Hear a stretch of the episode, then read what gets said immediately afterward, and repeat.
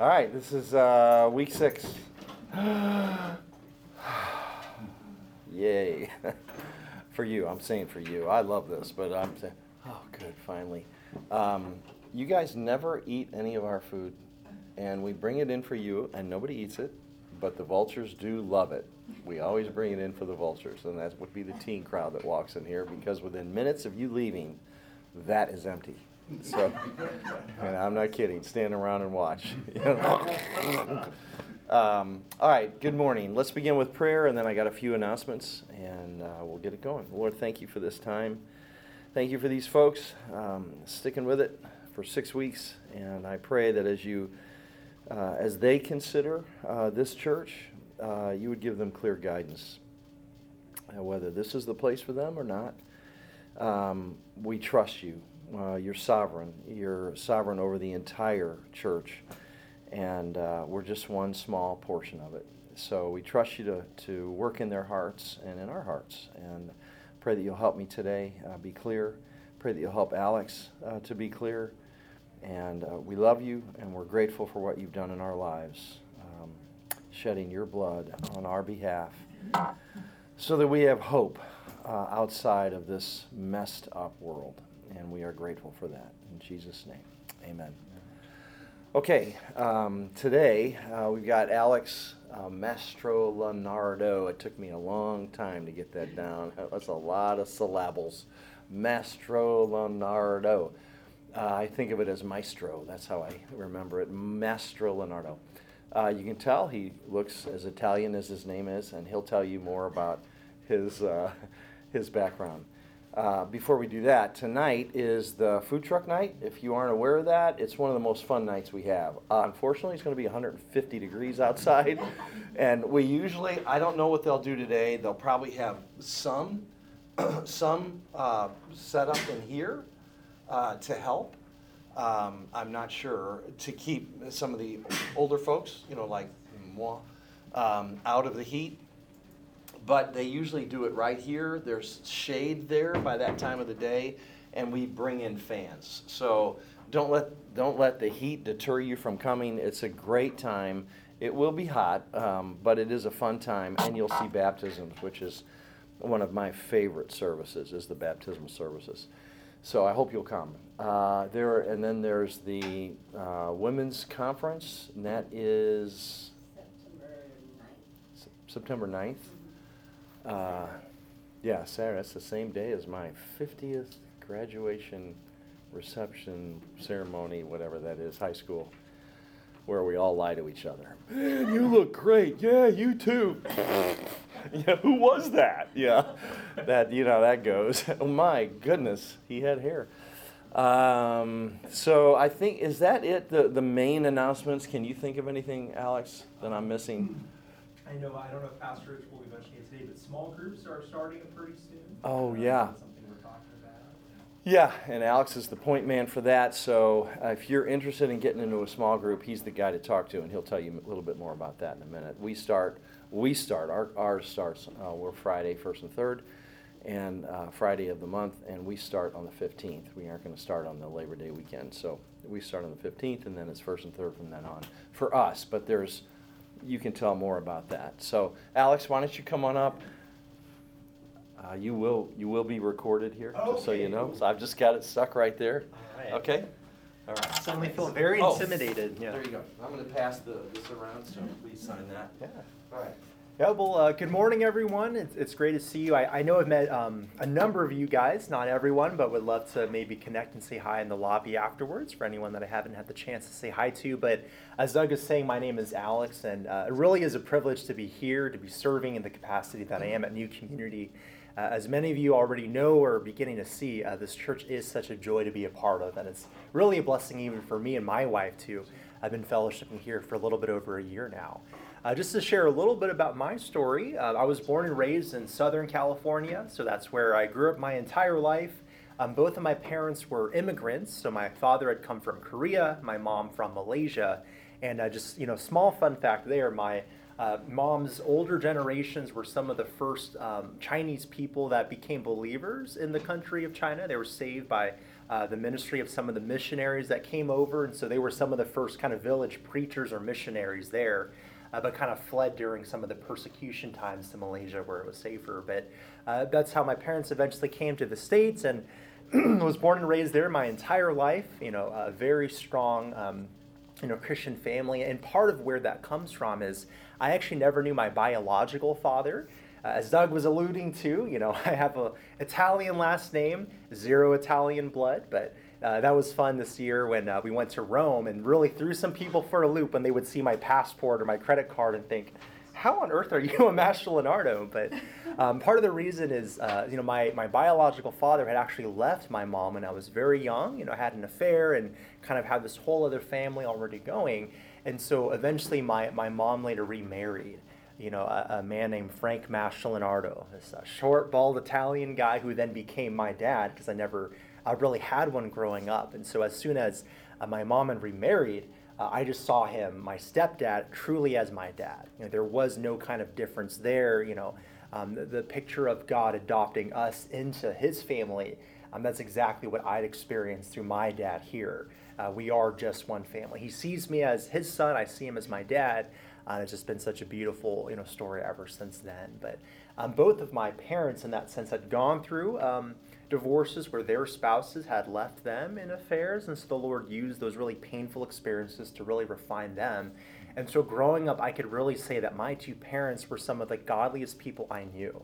Um, I, I, could just look to them as role models of what it meant to follow Christ, what it meant to uh, fully uh, pursue Him and live for Him. And, you know, the Lord really used those horrible, painful times for good, uh, not only for my parents, but then even for me and, my younger brother as well. So I uh, went to a great church growing up, and again, in a wonderful, godly family, and always being taught the right things. And uh, we were really a family that um, had to pursue excellence in all that we did. Uh, my mom kind of jokingly would say, you know, she was a piano teacher, so uh, being uh, the son of a piano teacher and being Asian, there was no choice about doing piano. Like you were just going to do it. That was going to be our thing. I was going to play until the end of my days, which I, I still kind of do now.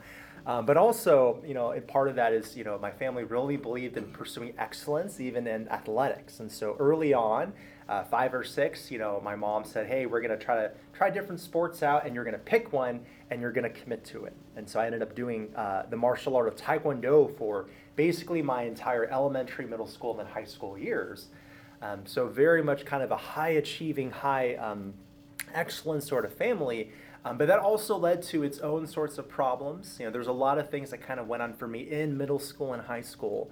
Um, I was also homeschooled the entire time, and so uh, working through different aspects of uh, social anxiety and just friendships and how does all of that work, feeling awkward, um, feeling a lot of the pressures of kind of the high achievement um, lifestyle that we were in. You know, some weekends where there would be a taekwondo competition on Saturday and then a piano uh, competition on Sunday, and praying that your hands wouldn't break on Saturday because you have to play on Sunday but also that with everything is feeling so much pressure that I have to be a certain type of person. I need to be the best at everything that I'm doing far beyond my peers.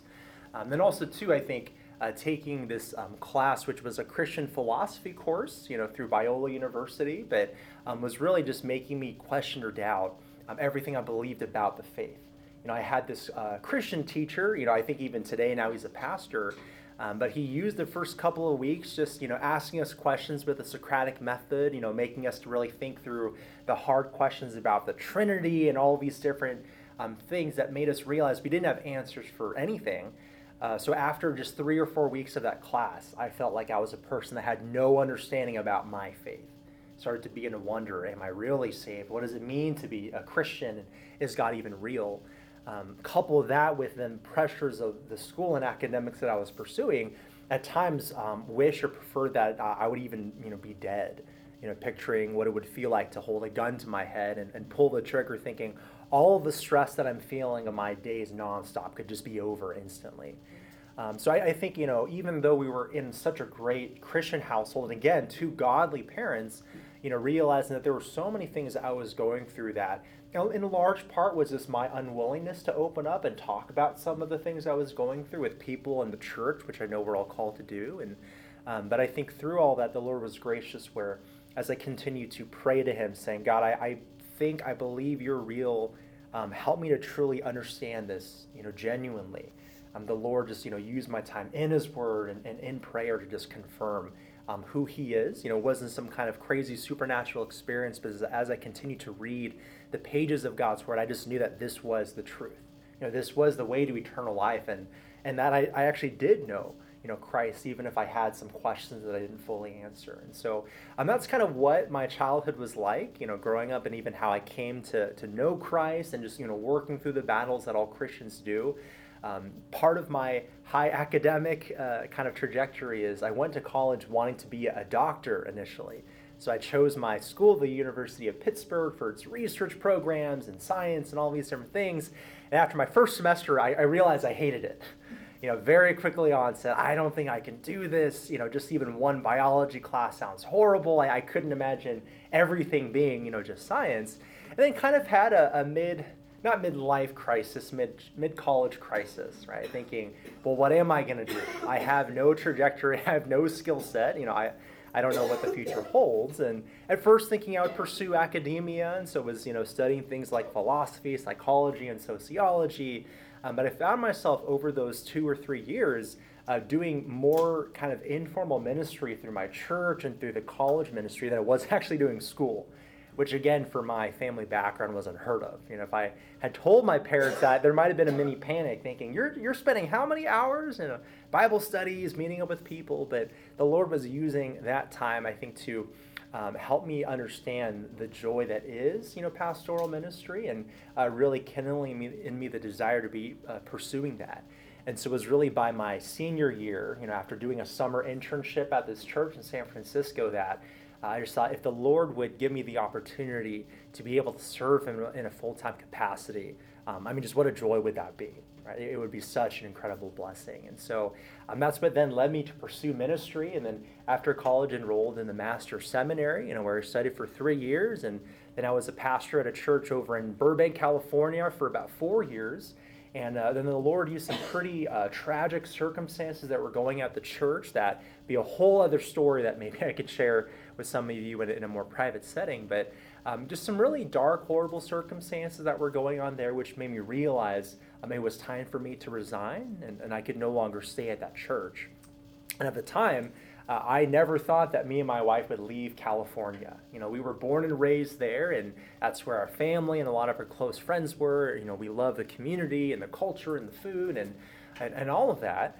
Uh, but because of what happened, because I did resign, I was eventually in this place saying, Lord, I don't know where you're going to allow um, for the next church to be, and so I need to, to be open to that. Whatever you would allow, I, I'm ready. And that's when the Lord uh, brought a new community church. I think, you know, never imagining that we would be moving to the Midwest or to uh, St. Louis, um, but the Lord used kind of that hard circumstance to bring us to a place that we never thought initially we'd want to go, but now we're so glad that we're here. You know, we love the city, we love the church, uh, we're grateful for all that God is allowing us to experience being um, part of this local body here. And we're just, it's just such a joy to be able to serve um, in the way that we are. So grateful to be here as the, the pastor of discipleship and connections. And, you know, basically all that is, is just saying that I help with some of the ministries to really uh, equip the saints. And Doug had alluded to some of that, but, you know, that would involve the um, equip class ministries and, uh, the small groups and some of the uh, kind of the membership assimilation process and, and just trying to help people get plugged in, especially when they're first coming to the church. And so, um, would love to be a resource in, in whatever way I can. I know I'm going to be emailing and, and calling all of you guys after this class as part of that membership follow up. So please don't ignore my calls. It is a number that starts with 805, which you know is from Thousand Oaks, California. A lot of people think it's an 800 number, and so they just they just instantly reject it. But um, that is my number, and um, you know, would love just to be able to walk you guys through the process after the class there. And so, um, you know, part of what um, Doug was asking me to do, which really is a joy for me, is you know trying to um, answer the question of what can it look like to really get plugged into the church body here. And uh, I know a number of you guys already are, but for those of you that are maybe newer to the church or you've mostly been attending just on Sunday mornings, I um, would love to be a resource in pointing you in some of those directions. I know um, Doug has talked about this and will later today, but you know the Christian life can't be lived as an island, right? We know we can't just live that lone ranger Christian life where it's just us on our own. We, we need the body to sharpen one another, right? You know, we need other believers to stir us up to love and good deeds, which is why we're here on Sunday mornings, but that's also why we gather throughout the week. We're in each other's lives, um, bearing one another's burdens. And, and that's really the joy that we have through the ministries here in New Community. And uh, some of the, the ones that I love to highlight, just to, especially if you're, you're newer to the church, is obviously the equip classes, which we have here. This is technically one of them. So great job, you're already part of one. Um, but you know, we would really encourage you, you know, after this class finishes, to consider joining an equip class that's coming up next week. You know, and so every six weeks they're rotating. A great way to be able to not only meet new people, but then also be equipped in specific areas of the Christian life. And so, um, please consider joining that. We always say, you know, go to the main service in the sanctuary during one of the hours, go to an equip class during the other, and that way we're just hoping to really build this culture of ministry here in the body. And uh, kind of the other area that we would really affirm is also small groups, which I just alluded to. Um, with the size of a church as it is now, I, I, think all of us feel it. It's hard to have a super long, in depth conversation with someone uh, out in the foyer, right? You might be doing it, uh, you can't hear each other, you know, you're, you're getting interrupted with other people talking. You know, but we need that kind of closer uh, relationships with people. And that's why we have small groups. Ideally, we love to keep them around 12 to 14 or 16 if possible, um, just to have kind of that bi weekly chance of, of sharing one another's burdens, um, talking about the sermon and what we're learning, what God's doing in our lives and hearts, and just being able to really pray for one another. And so, if you're not involved in a small group yet, I would really encourage you to consider signing up for one. And uh, you know, if you want to learn more about that, feel free to talk with me after this class. And um, yeah, so uh, you know, I want to be here as a resource in whatever way I can. I know I'm going to be going into the the main service because I have an equipped class I need to be at second hour. Um, but please find me sometime in between services. Uh, please find me just anytime on a Sunday, or you know, feel free to call or email me. Whatever way I can help all of you um, connect with the church, I would love to be able to do that. So, um, but just before I do head out, are there any questions you guys have, either about I know it was kind of a lot, you know, my story or just some of the, the ministries I mentioned or just ways that um, I could help you guys get more plugged in. I have one. Yeah, please. um, first of all, your title is pastor of discipleship. In case you were wondering, I don't know if we ever even mentioned that, did we? Did you uh, just just briefly, okay, yeah. Sorry. Yeah. You speak so fast. I, it's hard for me to. Yeah, I can't listen that fast. Oh yeah, sometimes. Yeah, really appreciate it. I, I, one of the joys I have of having these guys up here is I learn something new about them, and I, they've done this what about five, six times now as we've done this class.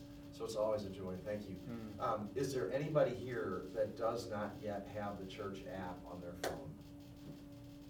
Anybody at all? Everybody's got it? Okay. That's great. Yeah, so uh, that would be one of the main things we would want you to have. That's how you stay connected. You find out all sorts of things Mhm. about the church. Yeah.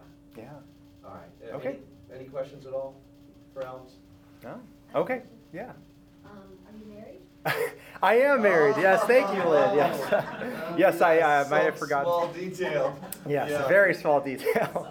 yeah, There you so go. you've probably seen my my better half, Cindy. She, you know, often is, is wandering the halls or somewhere out there, you know, during the service. We're usually together, um, and she is, you know, besides my salvation relationship with God, the greatest blessing here on earth.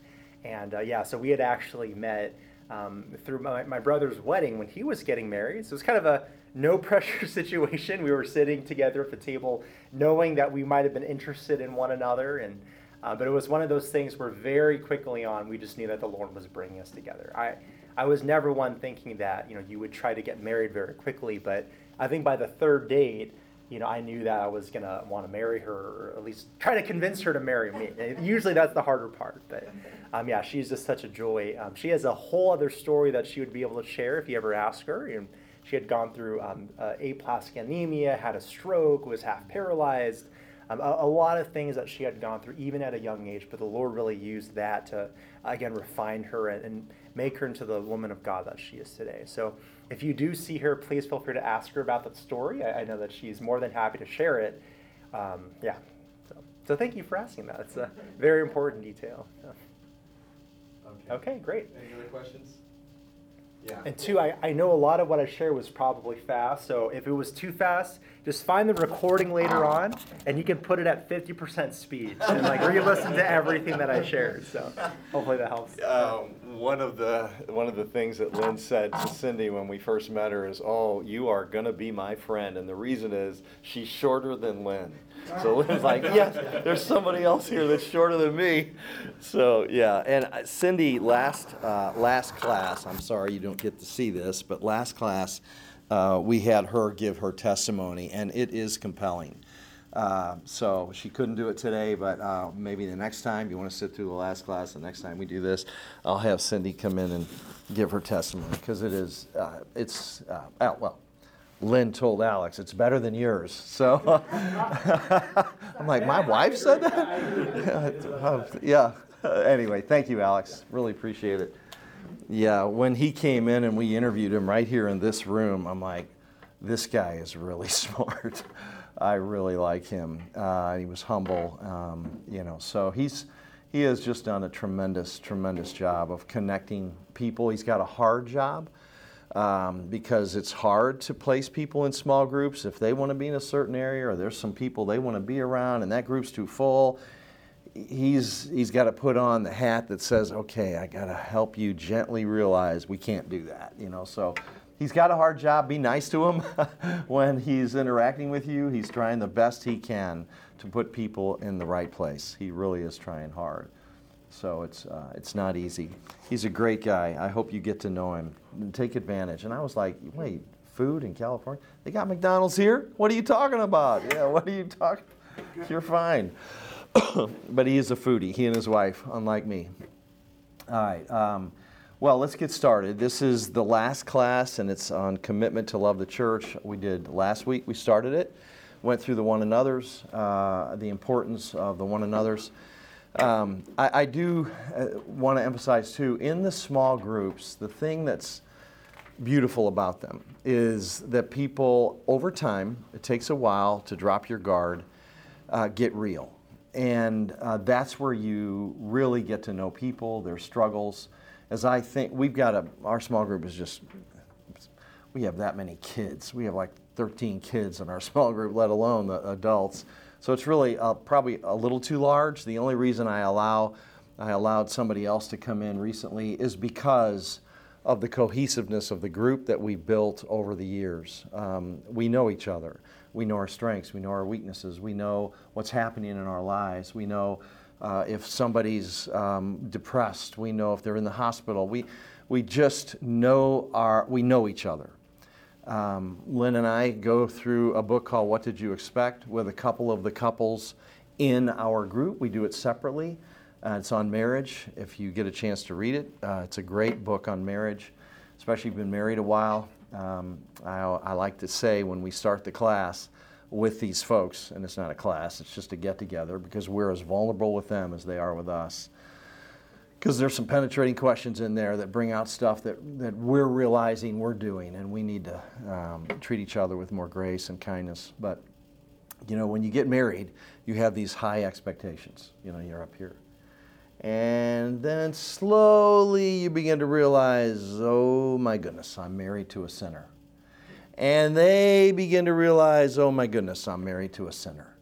And so the reality of the marriage is down here, the expectations are here, and I call the distance between that the gap of disillusionment. And if you don't get a handle on that and lower those expectations in a fallen world, you will begin to point the finger at your spouse and say, You're the problem, you're the problem, you're the problem. When in fact, you're both the problem because you're both sinners. You both need the grace of God to work in your lives. So that's a great book. What did you expect? So that that what I'm saying is our our time with those couples was born out of our small group. We saw the need to, to meet with them, and, uh, and so three of the couples in our, our small group we get together with, and that's one of our favorite times. We, we do it on a separate night, uh, once a month with them, and just enjoy their company, and we get to know each other, and we hear about our struggles. And did he mention the depression and the suicide? Did he mention that? I thought I heard him say, did he held, actually held a gun to his head? Did he say that? Okay, that's new. Thought about it. Okay, um, I, I knew he was depressed, But that's the kind of stuff that I appreciate because it's transparent. And I, I too have been there one time uh, where I thought death would be easier. And uh, I, have I mentioned that story here? No, I didn't. Uh, can I take a minute to tell you about that? All right. I, uh, when I was going through my divorce, um, at the worst time, I did not know that uh, there was another person involved. And uh, she came home late, 2 o'clock in the morning, and I turned to her and said, I love you. Uh, I'll always love you. I'll always be committed to you. And the response was, I don't, I can't say I love you, and I can't say I'll always be committed to you. And that was like the lowest point. I thought, I think this thing is really going to be over. But I still didn't know what I was up against. And I called a buddy of mine uh, who was a pastor, and I said, ah, it's kind of late. And it was like, you know, quarter to three uh, in the morning. I said, uh, thought maybe you might be up, uh, you know, you know, because uh, I'm up. And, uh, and Steak and Shake was a 24-hour restaurant at that time, and there was one near us between us. And I said, how about if I come pick you up? I, I and he could hear. I, I, mean, I was crying when I talked to him, and I said, I really need help. I just need to talk this through. And uh, so I went and picked him up. And but on the way, that's when I had those thoughts. Uh, I was driving, and I thought I would rather not go through this. I'd rather be dead. And uh, if I just turn my wheel and hit a tree without my seatbelt, maybe, maybe I could just go home fast. Uh, it was fleeting, but it was real. Uh, the depression level was that high. I, I just wanted to escape. It was very selfish. I've always said suicide is a, a very selfish act because it's not considering anybody else around you. And if you've experienced that I, uh, in your family, maybe somebody's committed suicide. I've had somebody in my family commit suicide. I still say that. It is, it is, it would have been a terribly selfish act on my part. In fact, the Lord said to me, not verbally, but reminded me, hey, buddy, you got five kids. You got five kids. No. And I, you know, went and picked him up. And, but that was fleeting. And the next day, by the way, I got a call from somebody who said, Are you okay, Doug? And I said, No. No, it's been one of the worst nights of my life. Oh, well, I, I, want you to know that my husband woke up about five to three, and all he could think about was you. Really? Yeah. And he dropped to the knee to his knees, and he was praying for you. Really? So I wrote in my journal, best day, worst day. God reminded me, I'm right here. I haven't gone anywhere. And uh, so, uh, but one of the things I appreciate, and I, I hope you'll see it more and more, is that you know, we all come in, we look good. People say, man, you, you dress up nice. You should see me during the week. Um, cargos and t shirts, that's it. That's what I wear. Uh, so try to look presentable. But it's kind of a show. You know, we all come in with our best face on, but uh, people walk through those doors, and some of you maybe too are just heavy hearted. Heavy, heavy, heavy hearted. Rich called me this week. How's, how's your day? Terrible. You got a minute? I just visited my sister who was hunched over with dementia. Um, she's only 13 months older than I am, and she's just gotten farther and farther down, just hunched way over like this. And then on top of that, we're dealing with something in the family that's going on that's consuming our emotional energy. And you know, but uh, that's not, it's not just us, right? Um, you guys are experiencing it too. It is life in a fallen world. Uh, and praise the Lord. We talked last week about encouraging one another and the context of that in 1 Thessalonians was the context of encouraging one another with the reality that there's a hope beyond this life. That's how we encourage each other. We just know, hey, keep a stiff upper lip. Hey, man, it'll get better when it may not get better. It may get much worse. But there's an end game here. Uh, we're going to be with the Lord forever. And uh, that's what gives us hope. I don't know how people live. Do you? I don't know how people live without that understanding. And, and well, I kind of do. They drink, they do drugs, they commit suicide because life in a fallen world is horrible without hope. And we have a sure hope, a certain expectancy that one day we're going to be with Christ. And this will all be over, and justice will prevail. Where you see injustice everywhere, it will prevail and it will be wonderful. In the meantime, we have a job here, becoming more and more like Christ, which is why we do equip classes. It's all it's the purpose of the church is to love people, make them more like Jesus, help them grow in their faith, and share our faith with others. That's what we're here for. And that gives us meaning in this life, right? Uh, so today um, we're going to talk a little bit more about the commitment to loving the church. We talked so far, class one. What is the church? We talked about that. We talked about a commitment to unity. We, we uh, dwelt primarily on doctrinal unity, but there are so many ways to create disunity. Uh, gossip being a big one. Uh, we, we really encourage you strongly not to do that, um, although it's so tempting to those words to fall off our mouth and talk bad about somebody. Um, yeah, that creates disunity. But doctrinal unity is what we, we spend our time talking about. and we made the difference, if you remember, between the fundamentals uh, who is Christ, who is the Father, uh, the Trinity, um, salvation, uh, the, the exclusivity of salvation by grace alone, through faith alone, in Christ alone. We talked about. Those are the fundamentals. Um, the Bible is true and inerrant. But then there's some that aren't as fundamental, like end time stuff. We all have views about that. Those are not fundamental. But we ask that if you have differing views from what we state in our church, that you not make it a soapbox issue. Yeah, that creates disunity. Nothing wrong with going out and saying, hey, what do you think about this? What do you think? And of course.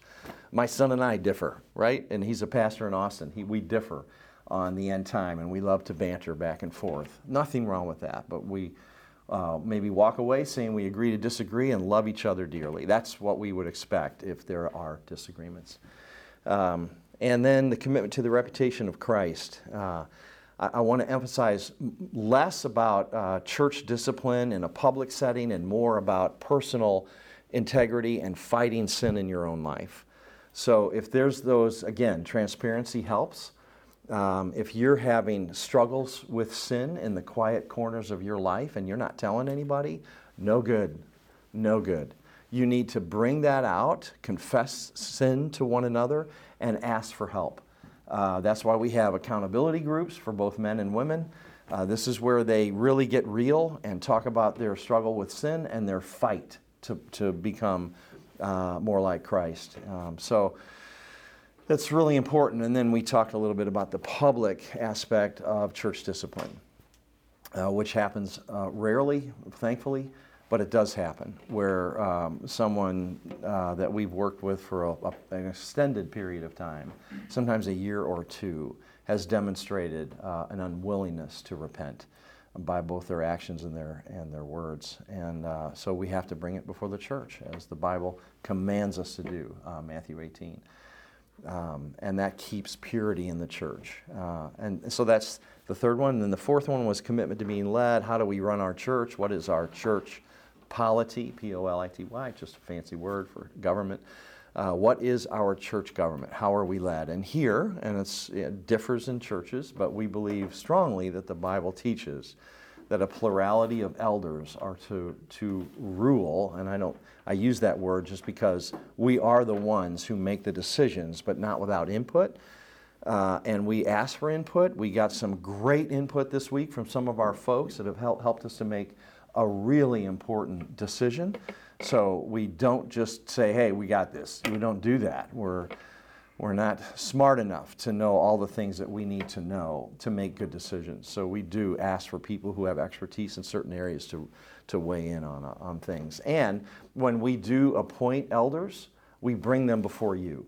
Uh, we say, hey, we're thinking about so and so to be an elder. Uh, you have two weeks to confront them on something you think that they need to deal with and if, if, they, if you don't get any, anywhere there, you come to us and tell us. We want the congregation to be a part of that process because uh, we, can, we can only know so much about a guy. I mean, he might work with you and you see him at work and you're like, no way do I want him leading this church. You know, we may not know that. Uh, we try. Uh, so the church is a part of, the raising up of elders. Same with deacons. Uh, uh, have you seen the process here? Have you all seen the process, especially with deacons? Uh, we've got, um, we're working now with some men, uh, hopefully, to bring them along as elders because we need more help. Um, and so, but it's not something you do out of desperation ever. If you've all come from a church where you know people shouldn't be in leadership, you know how disastrous that can be um, because as the leadership goes, so goes the church. So we're very, very careful. We don't want to ever say, we got to have more people, so let's do so and so. No, we never do that. We go slowly, methodically, because we believe that's what God would want. So that's church, that's how to be led. And then last week we talked about a commitment to love the church, went through all the one another's. And then this week uh, we're going to talk about part two, loving the church, uh, our favorite subject of all. Um, what does it mean to be a part, a part of the church, to love the church uh, with, your, with what God has blessed you with, with giving? Uh, how do we do that? Well, um, the kind of giving that we're talking about when it comes to church giving is an irresistible response of a worshipful heart, uh, a heart filled with gratitude for what God has done in your life. Um, the, this kind of giving uh, is not meant to be out of obligation, but a joyful, grateful response to all that God has done. Uh, let me just say that the church cannot operate without money. It just can't. Um, or uh, we have to have income, and the Bible provides the way of that happening is through the members. Uh, uh, but, it's a, but anyway, Paul says in 2 Corinthians 9 7, and this is a great verse on giving each one must do as he has purposed in his heart, not grudgingly or under compulsion. You know, when the plate is passed, which we don't do here on purpose, um, you know, you're, you're like, oh, no, nah, I'm going to keep this back and a, and a, dollar bill floats in there, and you're like, oh, uh, okay, we can, we can give up that. No, that's not what we're talking about. For God loves a cheerful giver. That word could be translated hilarious. Hilarious. That's the attitude. It's not something I have to do, it's something I get to do. I get to, I get to give. I'm, I'm able to give. And giving away is so good for our hearts. And I've said this to many young people who are just getting established, how, how much should I give? Should I give 10%? Well, that's not New Testament talk, that's Old Testament talk. Uh, the, the New Testament talk is what I just said, as much as he has purposed in his heart. Um, if you want to give 10%, give 10%. You want to do five, if that's what you can do, do five. If you want to do 50, do 50. It's what you've purposed in your heart. Uh, and it's based on Christ did this for me. He did this for me. I'm going to keep a loose hand with the things He's blessed me with. And uh, I like to say uh, an open hand of giving is a deterrent to a closed fist of greed. Uh, people say to me all the time, when I can afford it, I will give. Oh, no, no, no, no. No, no, no. Don't do that. You'll never be able to, to afford it. It'll, you'll never get to that point. and we meant, I'll mention the widow's mite in just a minute.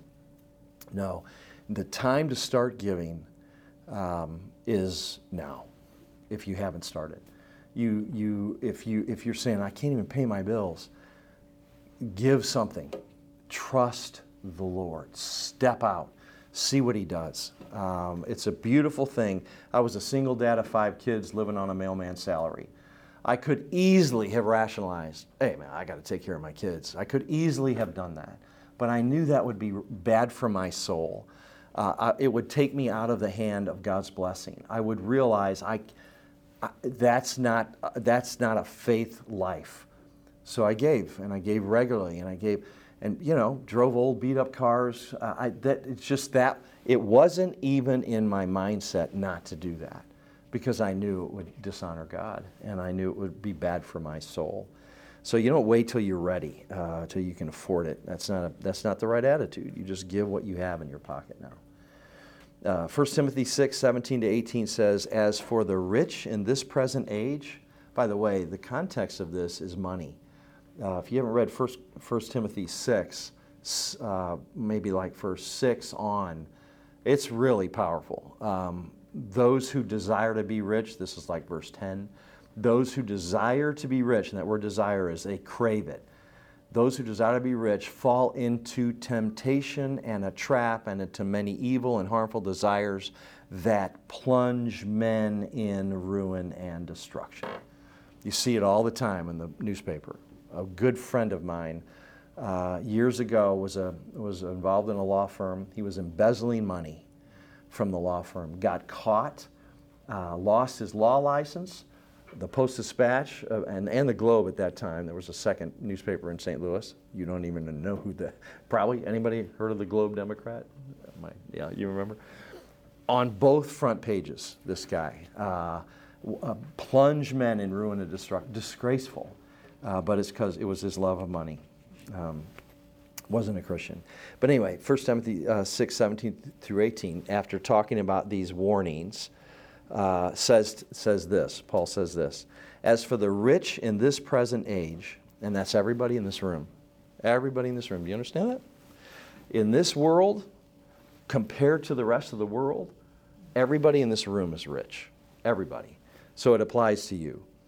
Uh, charge them, us, the rich, not to be haughty, uh, not to set their hopes on the uncertainty of riches, but on God, who richly provides us with everything to enjoy.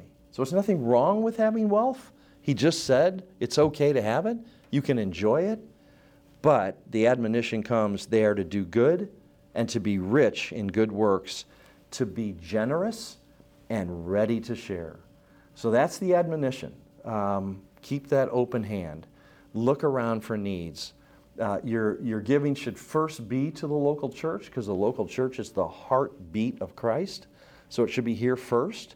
But then above, above and beyond, if I know, if I know Jeff's in trouble and I just hear that, uh, I'm going to try to meet Jeff's needs. I'm going to do what I can uh, to meet his needs. Um, Lynn and I have given all these cards to people we know can't really afford groceries. You just look for needs, right? And you meet them above and beyond the church, which comes first. So, uh, interest in the tithing, as I said, is an Old Testament concept tied to Israel, not mentioned in the New Testament. Giving is emphasized through heart response. It's the worshipful heart response in the New Testament. Christ saved me. He died for me. He shed his blood for me. Okay, now I want to live for him. Uh, so that's, that's what it's motivated by. Uh, Lynn and I are in a season of, of being an empty nester. Uh, when we were married with seven kids in the home, money in, money out, money in, money out, money in, money out. But we never stopped. We never stopped giving what we had both purposed in our hearts to give. Now, now the kids are gone, so we have some extra income, which is wonderful. Um, uh, but we're in that season of life where we're able to share uh, our resources a little more because of where we're at. So wherever you're at, um, don't think I can't do anything. You always can do something. Always can do something. And it is a joy for us. It is a joy for us to be in this stage of life and to uh, throw our rewards heavenward uh, by opening our hands and sharing what God has given to us. Now, we can't take the money with us, but we can send those rewards on ahead. Um, it's said, you've heard this, that you'll never see a hearse pulling a U-Haul. uh, no dead people are going to carry it with them. Uh, you, you, you, leave it behind. Um, so before I begin with the seven principles for giving, I want to read a few Bible passages regarding money and our heart attitude toward it. Matthew 6:24 reads this way: "No one can serve two masters. Either he, either he will hate the one and love the other, or he will be devoted to the one and despise the other. You cannot serve God and money." I memorized he, this verse all the way down to, to 634 at a very difficult time financially in my life. Single dad, five kids, things happening to the house that I couldn't afford. Uh, i probably had 200 bucks in the savings, $200. And some of you are going, how do you, how do you live like that? Well, it was hard. Um, probably that. And so if a refrigerator broke, I'm like, oh, okay, oh, what do I do? And then somebody would come up with a refrigerator. Just God always, always, always was faithful. Always faithful. Uh, he just was like that. And I was able to see that by just stepping out. So you can't serve both. Uh, Paul's remedy for serving God over money is contentment. Um, he says in Philippians 4, beginning in verse 11, I have learned in whatever situation I'm in, I am in to be content. I remember, he wrote this where? Where, where was he? Where? Prison. prison. He wrote this from a prison cell. I've learned to be content. I know how to be brought low, which is what, where he was, and I know how to abound. When he was out, sometimes he was abounding, and in any and every circumstance, I've learned the secret of facing plenty and, uh, and uh, facing plenty and facing hunger, uh, abundance and need. I've learned that. And then you know what the next verse is? Misquoted like crazy by Christians. Philippians 4:13. Anybody know it? I can do all things through Christ who strengthens me. You see it on the sports figures. I can I can score more touchdowns through Christ. That's not at all what the context is. Context is contentment. I can bear up under anything through Christ who strengthens me by being content. A couple more verses that we'll refer to uh, in just a minute are found in 2 Corinthians 9, 7, and 8. Uh, as I said, each one must give as he's decided in his heart. God loves a cheerful giver. So let me go on to the seven principles. I think these are all listed in your book, right? Um, the first one is prior consecration, 2 Corinthians 8, 1 through 5. Uh, we want you to know, brothers, about the grace of God that has been given among the churches of Macedonia, for in a severe test of affliction, their abundance of joy and their extreme pro- poverty have overflowed in a wealth of generosity on their part. By the way, I have found that the poorer people are, the more generous they are. Isn't that funny? It's like, I, not always, but the, uh, the, like missionaries are great givers, even though they have no money. Uh, it, it's, I don't know what it is. They've just realized it's not mine.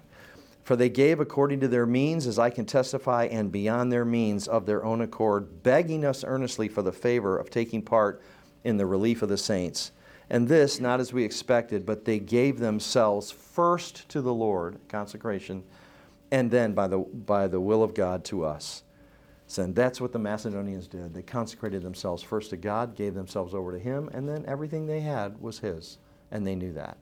And that's how they operated. Second one, sacrificial giving. Uh, that's in 2 Corinthians 8, 3 through 5 and 9. Giving from your surplus is not sacrificial giving. Sacrificial giving gives, uh, costs you something. Um, this is very convicting to read. The, the widow's mite, Luke 21, 1 through 4. Uh, Jesus looked up, saw the rich putting their gifts into the offering box, and then he saw a poor widow. She put in two small copper coins, and he said, Truly I tell you, this poor widow has put in more than all of them. They did it for show, by the way. And she just went, dink, dink. For they all contributed out of their abundance, but she out of her poverty. She put in all she had to live on. That's very convicting. Uh, some people have done that. Now, again, I just quoted 1 Timothy 6 instruct the rich in this life uh, to, to share generously, but also God says they have been giving those, those, those things to enjoy. It's okay. It, just don't let them control your life. Money can do that just like that. It can control your life. Um, so giving up something, maybe it's something as simple as giving up something you want in order to meet the need of somebody else. We'll forego that vacation because that person needs money or um, we won't get the brand new car. We'll drive a, a, a lesser car because that person needs some help. It's something that simple. Um, I could go on and on. Uh, okay, need response giving. 2 Corinthians 8, 1 through 5, and uh, Ephesians 4, 28, among others, are listed, I think, in your book. Uh, when a genuine need is made known, the believer understands that faithful stewardship requires giving toward that need. As I said earlier, you see a need, you meet the need. Uh, we have in our church a benevolent fund. So if you know of something and you can't meet the need, let us know. Uh, we have uh, a pretty good surplus in that right now, and it's primarily for church members. So if not always, but primarily, if we hear of somebody that lost their job and they, they their electricity is about to get shut off, we're going to take care of that. We're going to meet that need. So please let us know. Uh, we have that, a benevolent fund. But if you can meet the need, you meet the need. But we do have a, a, a fund that uh, where primarily we, we do that for our, our folks. Four, save, uh, sowing and reaping. Luke 6.38 and 2 Corinthians 9, 6 and 7. The idea here is that you give generously in faith and God will increase your ability to give even more. Uh, this is a general principle, not an axiom. And I want to be very careful here because this is what the, the prosperity teachers go to. Uh, I got a certified letter from Oral Roberts many years ago. He spent what on, back then? He spent a buck twenty or something. Now they're like five bucks. A certified letter. I had to sign for it, and he said, "God told me to tell you that if you give to me, He'll give you a hundredfold." So I wrote him back. Well, I, I got a better idea. You give to me, and He'll give you a hundredfold. How about that? Well, why don't you try that? Uh, I, I was so mad um, because I knew that this was going to people who bought it they older women or folks they, they don't have any discernment and oh oral i'll help you and they send their money in. Uh, he's fleecing the flock. So i'm not talking about that but there is a principle of sowing and reaping. There is that. It's uh, the motivation is you don't give to get more as the prosperity gospels teach. Remember paul lived much, much he wrote this uh, uh in 2 corinthians. He wrote that uh, and, and he was writing primarily from uh, prison cell, so it wasn't working so good for him if he's looking if you're looking for a, a prosperity teaching. Uh, that's not what he was meaning. Um, um, Paul lived much of his Christian life in those circumstances, and remember, he commended the Macedonians for giving out of their poverty. Uh, their giving produced great joy and um, uh, not monetary gain. So sometimes when you're sowing and reaping, it's not just money you're getting back, it's other things the joy that Lynn and I experience uh, from being able to share uh, from our um, from the resources God has given us. It's just a tremendous joy to be able to meet those needs. Um, yeah. Uh, predetermined giving. Uh, number five, 2 Corinthians 9 7. God glorifying giving is the result of careful planning, prayerful preparation. It flows from an inward resolve uh, rather than impulsive decision making. Um, Lynn and I had a set standard when the kids were in the house. Uh, we got paid every two weeks, right? So um, that's we would give every two weeks. We would uh, look at our paychecks. Mine fluctuated because of um, uh, overtime. Hers did not. Uh, and we would determine, okay, we had a certain percentage in our mind. Uh, we took that off the top, and we gave, and we did it regularly every single every other week. Uh, now we get paid monthly because we're retired, and so we do it monthly. But whatever it is, it's planned, it's thought through, it's not impulsive, uh, and that's that's uh, it's good for the church too because they can much better budget knowing there's a regular income stream. Can't always be that way. Sometimes you guys are in sales, and you know things fluctuate. I get that, but it should be uh, careful planning, prayerful preparation, thought through. Um, all right, faith based giving, 2 Corinthians 9, 8 through 15. I've quoted some of it. God will supply all your needs, not your wants, but all your needs out of your willingness to give in faith. Um, you will have an abundance, verse 8 uh, in 2 Corinthians 9.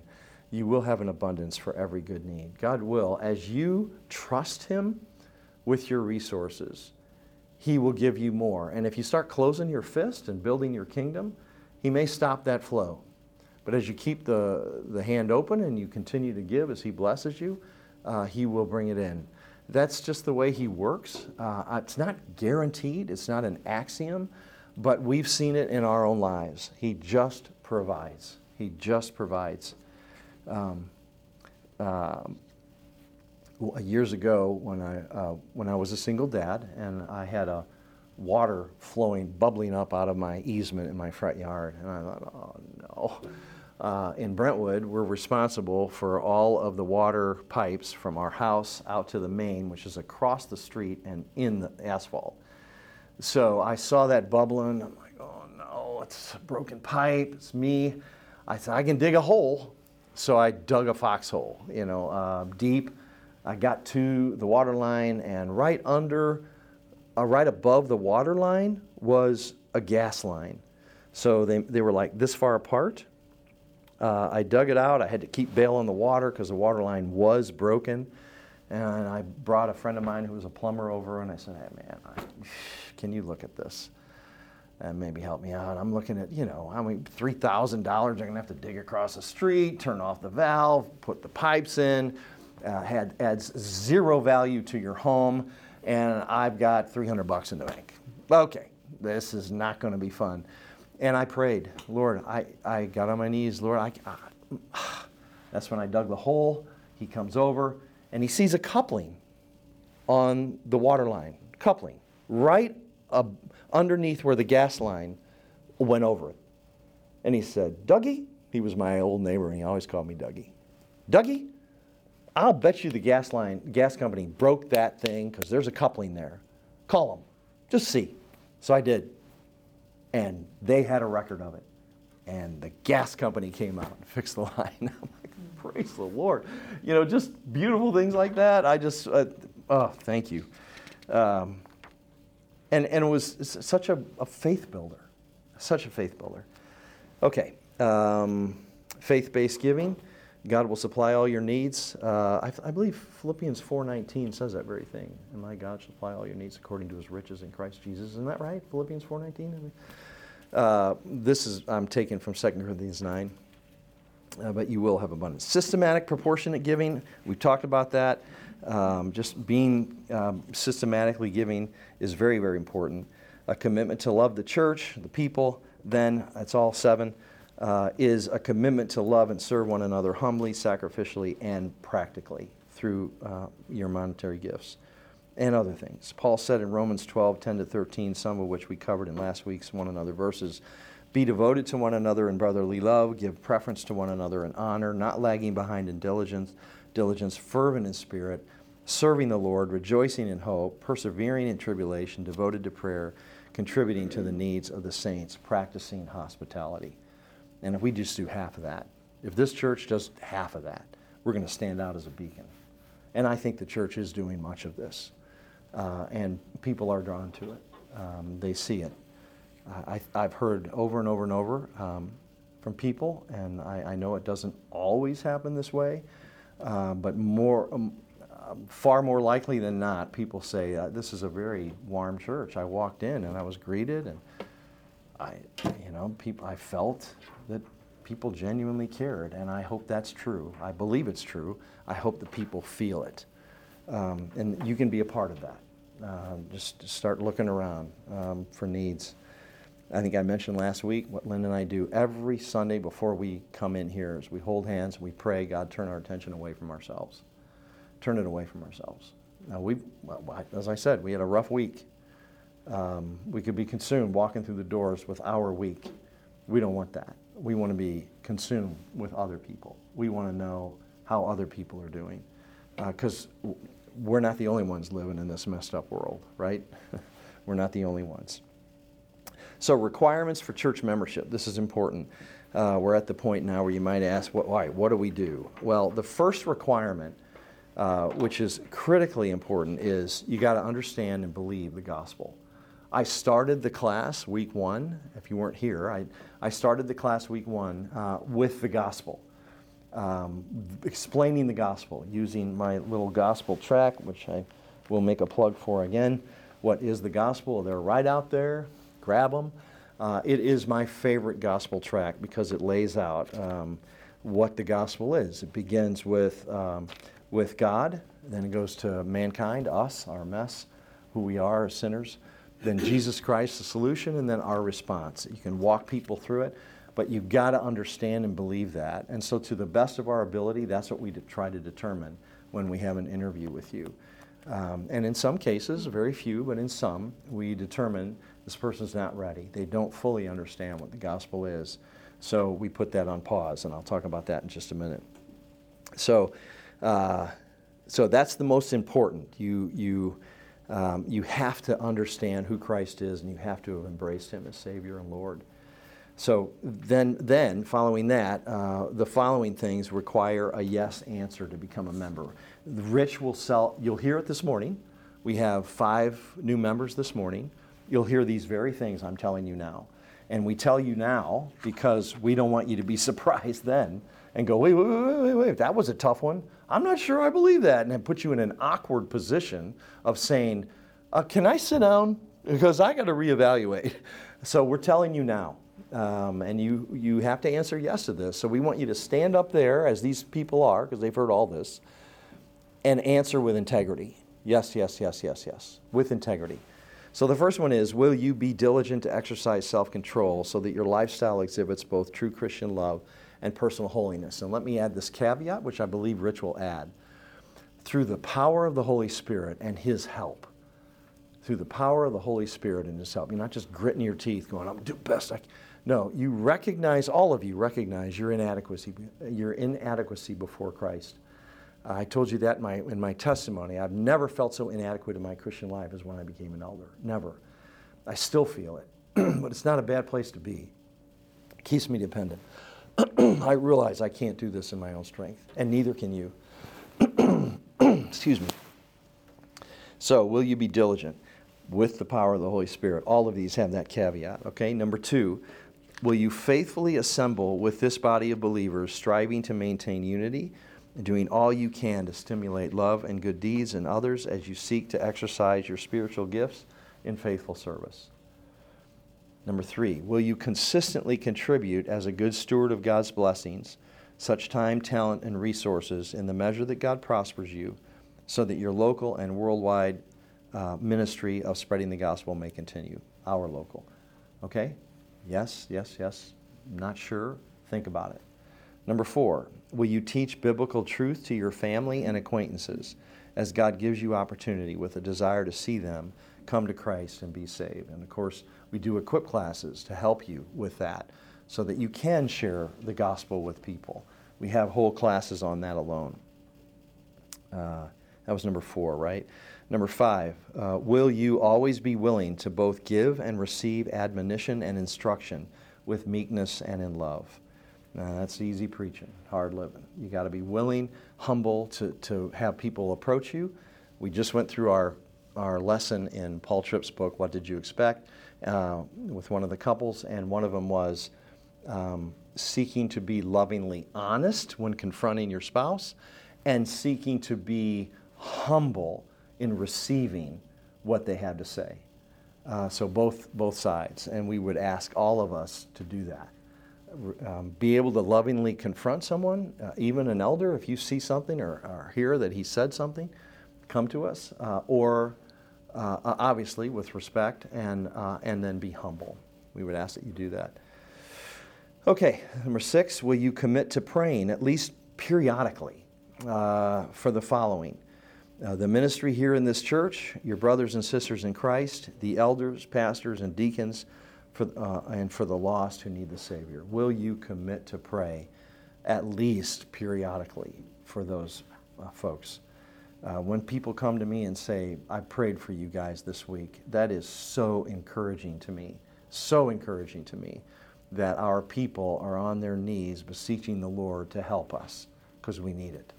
Number seven, will you follow the servant leadership of the elders of this church as they submit to and follow Christ? We're not asking you to submit to anybody, but those of us who are, and hopefully all five of us are, submitting to and following Christ so that they may keep watch over your souls with joy and not with grief.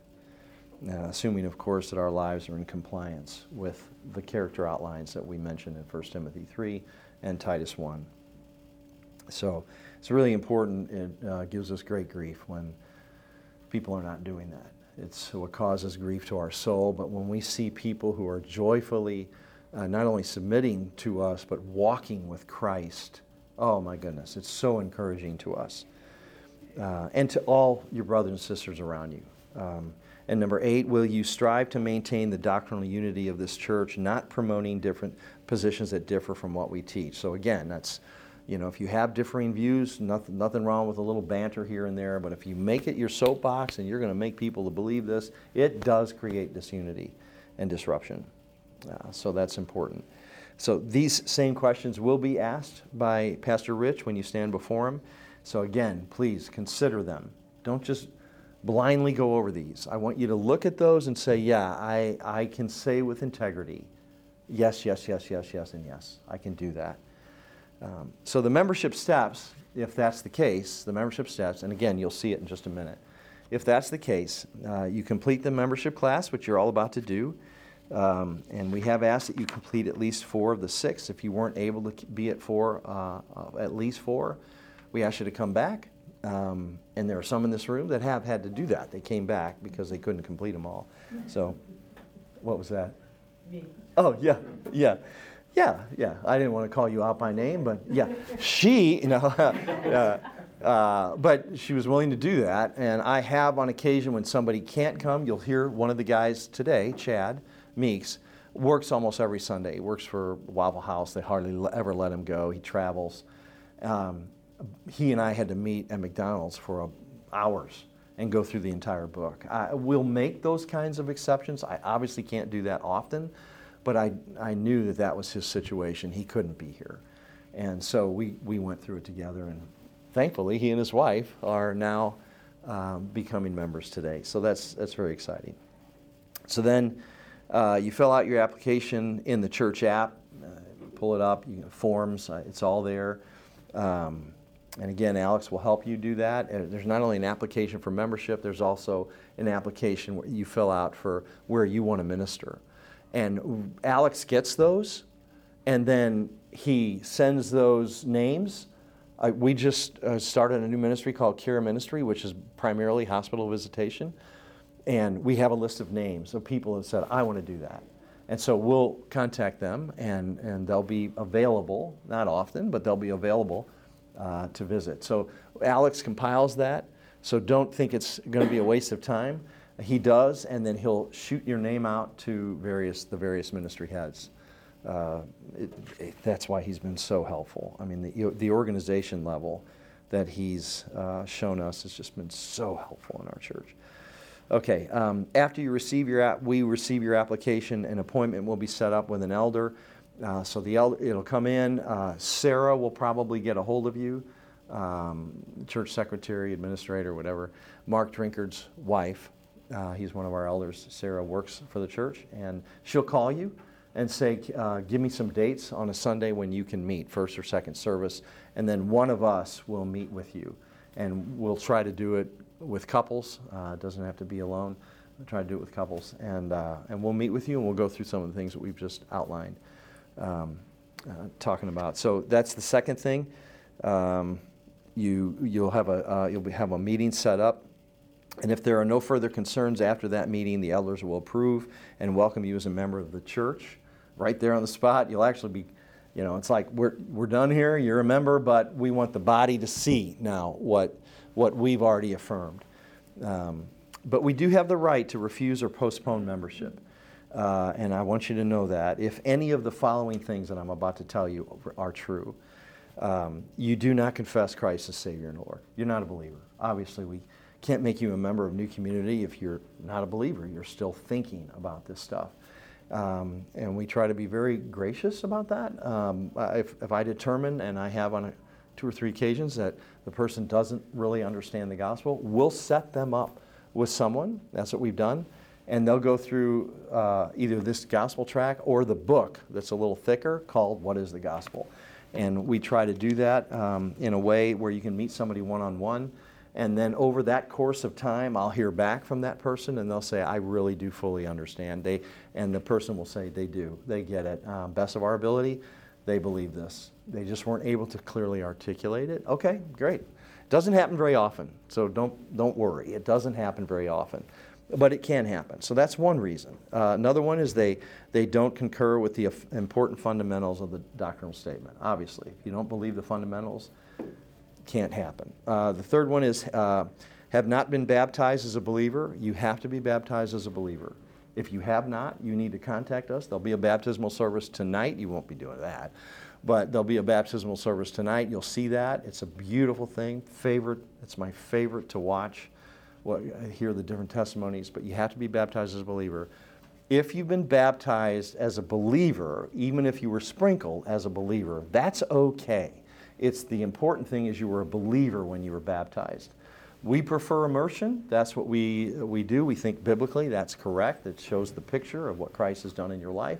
But you have to be baptized. So if you haven't been baptized, we set that up and we get you baptized, and then you can become a member the reason we make a big deal out of that, which I mentioned before, is baptism is the easiest thing, Mark Dever said, that Christ will ask you to do. If you're not willing to be baptized, then how are you going to suffer persecution for his sake? I mean, that's a simple step. Yes, it's a public step. Uh, but if you're not willing to do a public step, well, there's so many other things you wouldn't be willing to do. So it, we really make a big deal out of it because Christ makes a big deal out of it. The New Testament makes a big deal out of it. And then finally, if you don't currently exhibit an un, if you currently exhibit an ungodly and unrepentant lifestyle, had that happen, a couple is not married, but they're living with each other. We have to take care of that. That's that's not that's not good. That's not fighting sin. So we have to deal with that. So if there's something like that going on, or you know, they're I don't whatever. Uh, I can't think of anything off the top of my head, but they're not currently. Then then they can be refused. But those are the four conditions. Um, the church will formally welcome new members in front of the congregation during a church service. You can bring your kids if you want, but they're not going to be the ones that are becoming members. But if you want the, the whole church to know, hey, this is my wife, this is me, these are my kids, so the people can see you, uh, you will be the ones becoming members, not them, just so you know that. All right. Are there any questions about any of this or any of the last six weeks? If I can't answer them, I will direct you to Lynn. Anything at all? All right. Okay, uh, the one thing I didn't say, because I didn't want to surprise you, that this, this class costs $100. You can put that in the back, right back there, or put it in Lynn's purse, because we're going on vacation, and, uh, and it would be the Hayward uh, Church Fund. How about that? Uh, yeah, we are, we are heading to Punta Cana. Punta Cana. Anybody been there? Oh, it's the Dominican. We've never been there. It'll be fun. And uh, we are really ready to go on vacation. So I told my family, phone will be off, just so you know. Well, it won't, but and they'll still call. Uh, so, uh, but anyway, and that's that's what I mean. The Lord has uh, allowed us to do not only uh, give uh, as we purpose in our heart, but He's given us all things richly to enjoy. Um, we're so grateful uh, for what He's done for us. We are so, so grateful at this stage in our life. And uh, so, uh, if there's no questions, let me, let me close with a word of prayer and I'll let you guys go. Lord, thank you so much for this time. Um, you are so kind to us. Um, I pray uh, you'll help me and Lynn and all the folks here to keep an open hand with the resources you've given us so we can look around and see how we can bless others uh, and bless this church. Um, thank you, Lord. You have blessed us uh, immeasurably. Um, we are those uh, you're referring to in 1 Timothy 6 as the rich. Uh, help us to act like it and to be kind and generous toward others. We are grateful. Um, what you've done is beyond uh, what we could ever repay, and we would never try. Uh, Jesus, thank you for dying on the cross for us. Uh, we will thank you till the day we die, and then we'll see you face to face and be able to thank you then and all eternity. Uh, thank you for dying for us so that we can be forgiven and spend eternity with you. Gives us so much hope in this messed up world. So much hope. Thank you. In Jesus' name we pray. Amen.